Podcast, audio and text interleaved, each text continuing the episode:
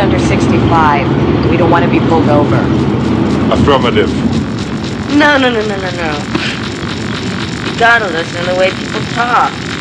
You don't say affirmative or some shit like that. You say, no problemo.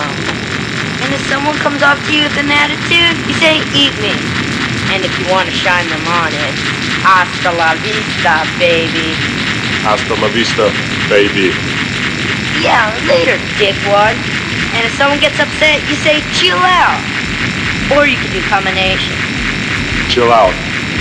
Dickwad. That's great, you're getting it. No problemo.